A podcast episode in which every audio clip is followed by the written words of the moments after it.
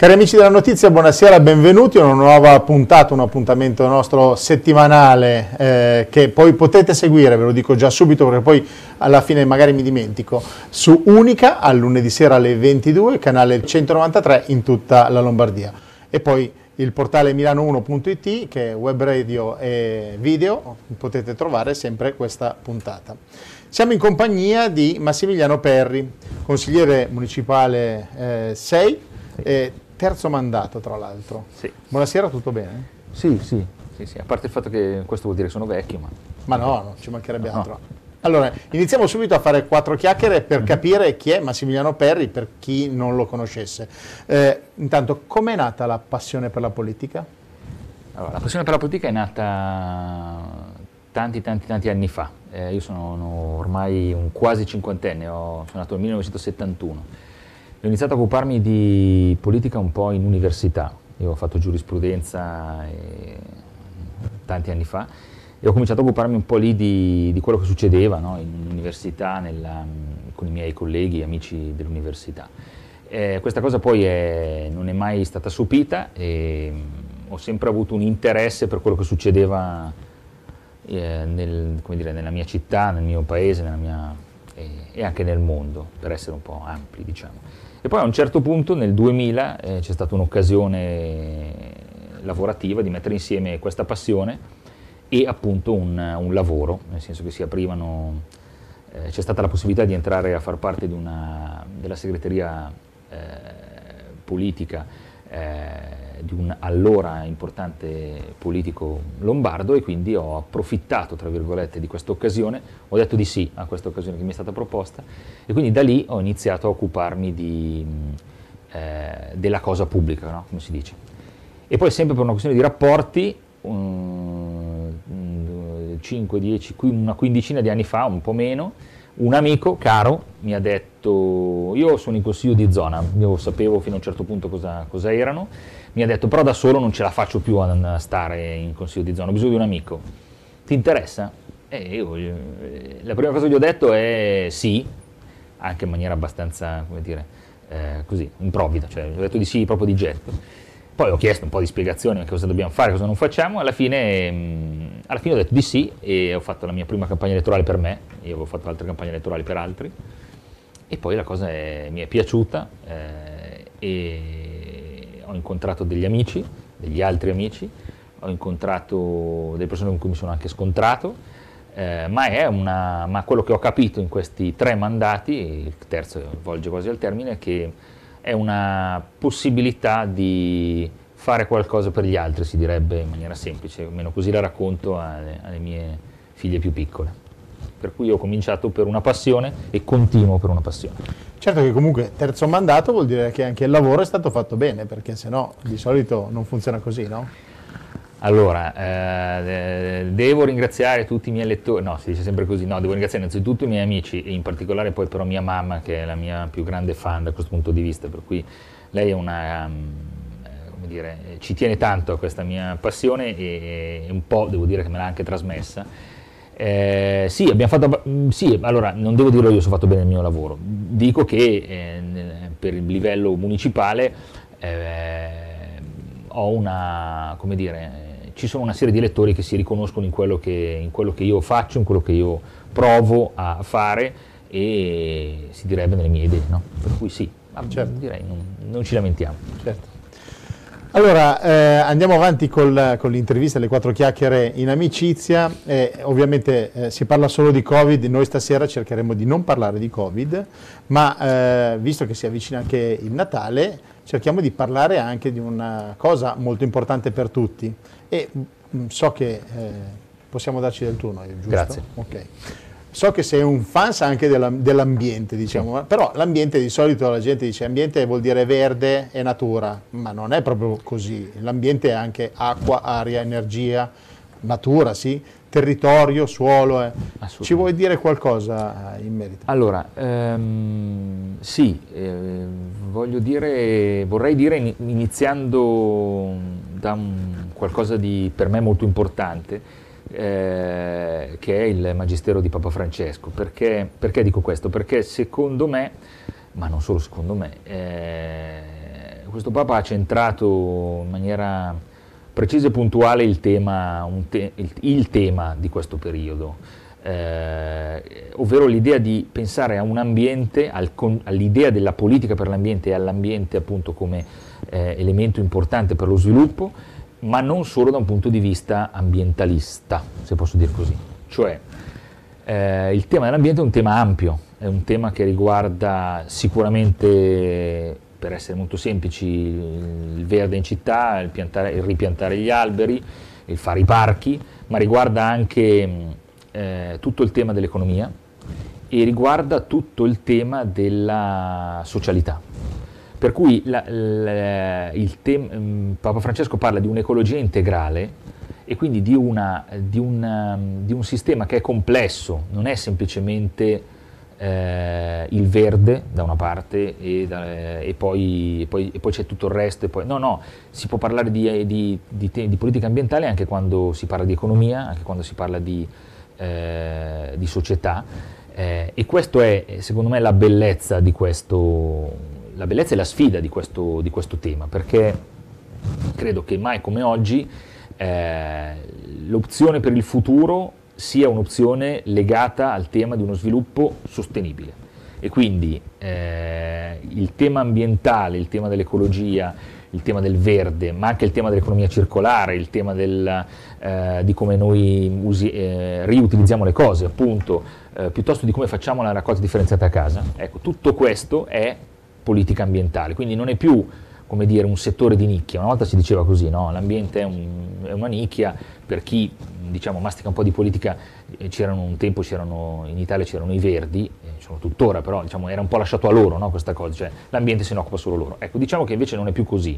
L'ambiente è un tema assolutamente trasversale eh, ed è un tema che ehm, ci tocca tutti e che eh, ha la possibilità, secondo me, di eh, portare del bene a, a, proprio a partire dal fatto che tutti se ne occupino. Tutti vuol dire anche io, cittadino semplice, io e la mia famiglia, i miei ragazzi che fanno una raccolta differenziata oppure che eh, imparano che cos'è l'economia circolare e, e, capiscono che una cosa riutilizzata è, vuol dire, eh, vuol dire è, è, un positivo, no? è un elemento in più, non è un, elemento, non è un di meno. Eh, dice ogni tanto ho sentito insomma, eh, l'assessore all'ambiente regionale dire questa cosa molto interessante, cioè l'energia più pulita che usiamo è quella che non usiamo. Certo. È, quindi quella che riusciamo a non utilizzare, quindi quella che, non, quindi quella che non sprechiamo. Ecco. Uh-huh. Quindi tutta questa, eh, questo mh, mm, parlare che si fa e che, ribadisco, a partire dalla, eh, dalla Laudato Si del, di Papa Francesco eh, ci ha in qualche modo toccato, dice che questo è un tema di cui non possiamo non occuparci. Certo.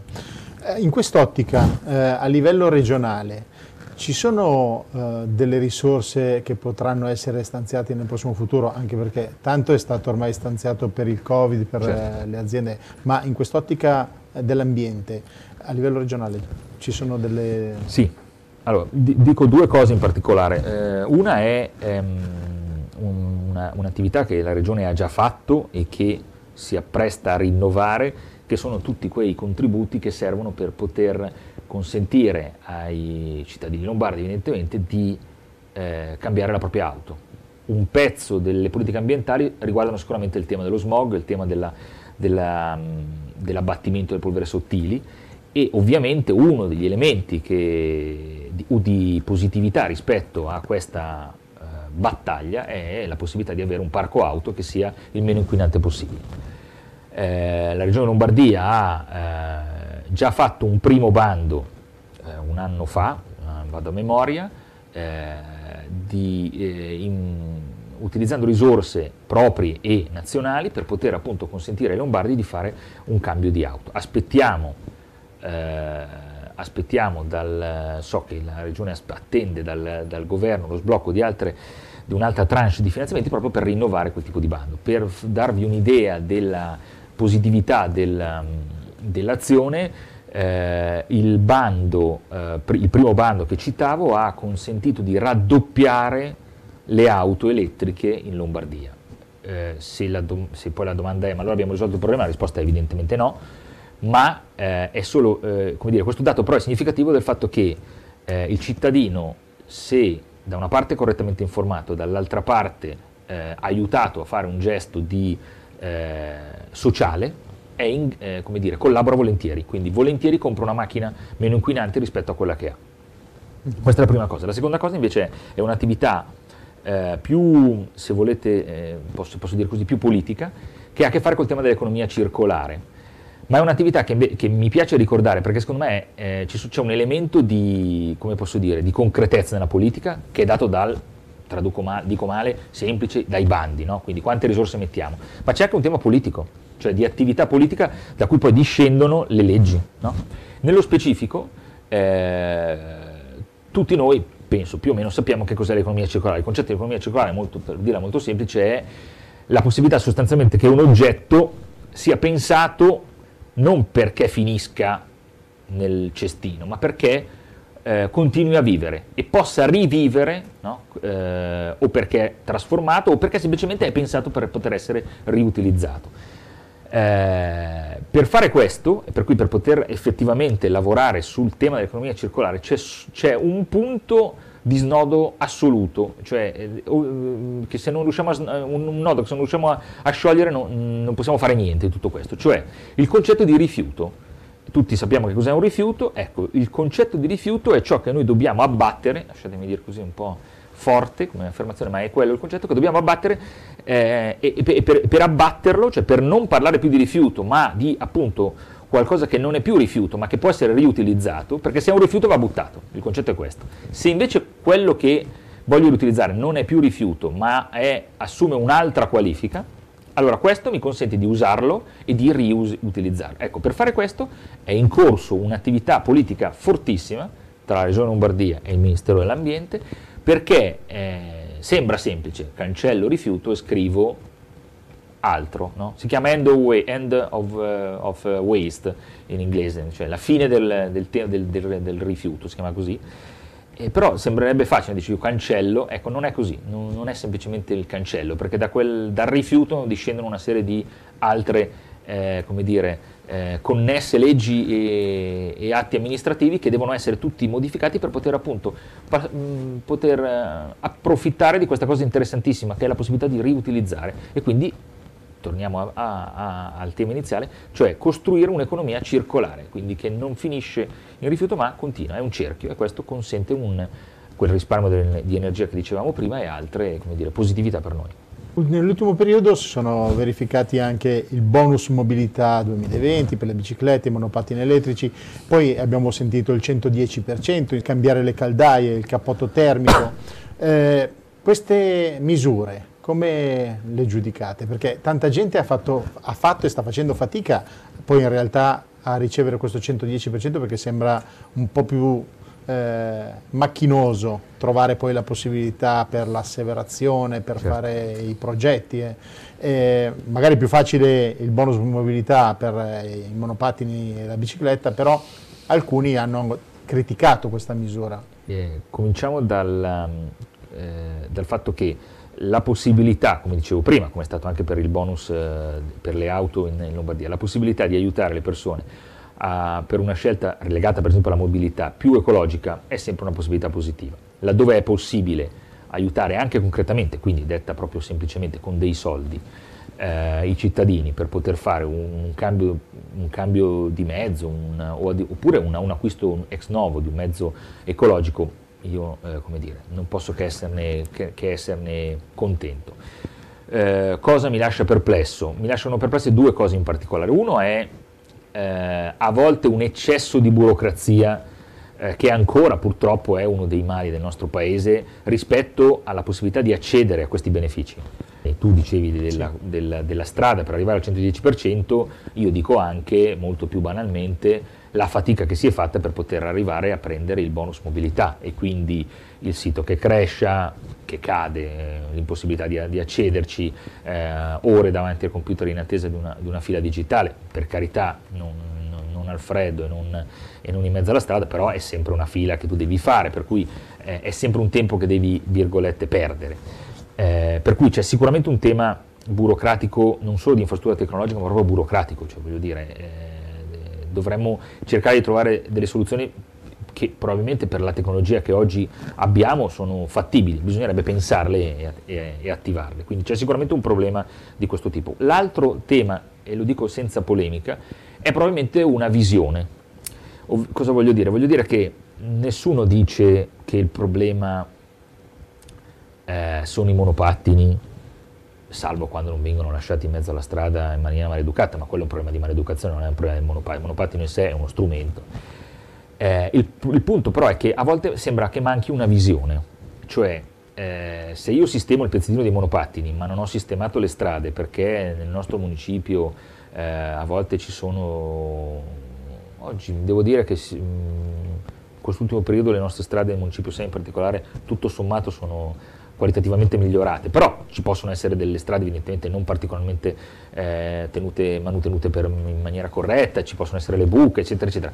Oppure se invece ho delle strade troppo strette, oppure non ho i parcheggi, oppure, cioè, eh, oppure, non, ho mezzi, oppure non ho dei mezzi pubblici dire, sufficientemente potenti da poter dire lascio a casa la macchina e prendo, prendo l'autobus o prendo la metro, eh, eh, se mi manca una visione di sistema e quindi una visione di insieme, rischio di mettere a posto un pezzettino e di fare danni dall'altra parte. Ecco, secondo me è un po' questo che bisognerebbe, eh, è un po' questa visione che bisognerebbe ritrovare, no? sia su un livello lo, diciamo, regionale di Stato, ma anche sul livello, io dico, del nostro, della nostra città, quindi di Milano e perché no anche a livello di, dei singoli municipi. Parlo per il 6, che è un municipio che sicuramente è una il municipio 6 ha intorno ai 180.000 abitanti o giù di lì, per cui siamo una, quasi un, una città, più che una città, cioè sono paesi in Italia decisamente più piccoli, non so come dire, noi siamo, solo il municipio 6 ha questi numeri, per cui eh, ecco, cioè, bisognerebbe cominciare a ripartire da, un, da, una, da una, visione di, di, di, insieme, in modo tale da poter avere, è come se uno avesse su un tavolo tutte le problematiche e cominciasse a lavorare su ciascuna di esse, capendo che ogni volta che muovo un pezzettino in realtà ne sto muovendo altri 5-6. Ecco, questa secondo me è la, è la, grande sfida della politica per il futuro. Siamo quasi in chiusura, però la, la mia curiosità, è stato piacevole questo eh, discorso sull'ambiente, eh, abbiamo imparato almeno, io ho imparato tante cose eh, che meritano anche un po' di eh, approfondimento poi personale. Assolutamente. Dal 20, 20, dal 20 dicembre al 6 gennaio non si potrà uscire dal comune. Sarà un Natale un po' strano e diverso. Secondo te che Natale sarà? Io ho cinque figli, i tre grandi faccio un po' più fatica, però diciamo le due piccole ancora, ancora mi seguono su questo, dove comunque Gesù Bambino porterà i regali e, e dove, come dire, nella notte tra il 24 e il 25 nascerà, per cui diciamo così abbiamo delle certezze. Poi è chiaro che sarà un Natale... Mh, diverso magari nella forma, nella forma della, del fatto che magari non potremo andare a mangiare come abbiamo sempre fatto a casa dei miei genitori eh, e dovremmo magari farci una telefonata via, via, Teams, via Zoom, via Whatsapp, non lo so. Eh, o magari potremmo fare una cosa veloce e non più un pranzo luculliano di quelli che mia mamma mi ha sempre fatto e che eh, come dire, sono memorabili nella storia della nostra famiglia eh, e sicuramente ci sarà una fatica nel, nel non, non, poter magari andare a trovare o non ricevere in casa, come abbiamo sempre fatto, per esempio, nostri, la sorella di mia moglie che, che abita fuori Milano e quindi non potrà venire. Per cui eh, dire, è banale da dire, ma è chiaro che sarà un Natale in un certo senso diverso. Eh, credo però che mh, alcu- cioè, la possibilità di passarlo in famiglia sarà un elemento di, di grande tradizione, non so come dire, di grande aiuto a stare al, al, valore, del, al valore, del, Natale. Secondo me questo è un, è un elemento che, che per, per, me, per la mia esperienza, è, è, è centrale. Eh, dovremmo fare dei sacrifici, la risposta è sì, eh, io sono convinto che, senza esagerare nell'enfasi, che eh, siamo tutti capaci di fare dei sacrifici quando intravediamo come dire, che in fondo comunque c'è un bene. Ecco, secondo me il lavoro che dobbiamo fare noi che ci occupiamo di politica è aiutare tutti a capire qual è il bene che c'è al di là della, uh, della fatica, non negando la fatica, perché saremmo, non faremmo bene il nostro mestiere, ma aiutando a far percepire che c'è un bene, c'è un bene di là. È un po' il tema, appunto, è la letterina che hanno scritto le mie due bambine più piccole, la più piccola in particolare eh, che ha scritto e, e, che ha voluto mettere fuori al balcone perché, come dire, fino in fondo magari non le è chiaro tutto, però ha capito che lì c'è una possibilità di un bene. Ecco, il nostro compito è un po' questo. Quindi un Natale sicuramente un po' diverso, ma grazie al cielo con degli elementi di certezza, che sono quelli che ci permettono di sperare per il futuro. Bene, e speriamo che passi tutto velocemente e che si ritorni alla normalità delle cose. Allora, io ringrazio Massimiliano Perri per essere stato qua con noi, vi ricordo Grazie appuntamento eh, con la notizia su, in televisione su Unica, il canale 193 in tutta la Lombardia, lunedì sera alle 22, se no su milano1.it questa intervista e mm, il formato podcast audio che potete sentire anche sulla web radio Milano 1. Grazie e ci vediamo alla prossima. Grazie, buona serata. Buon Natale, arrivederci.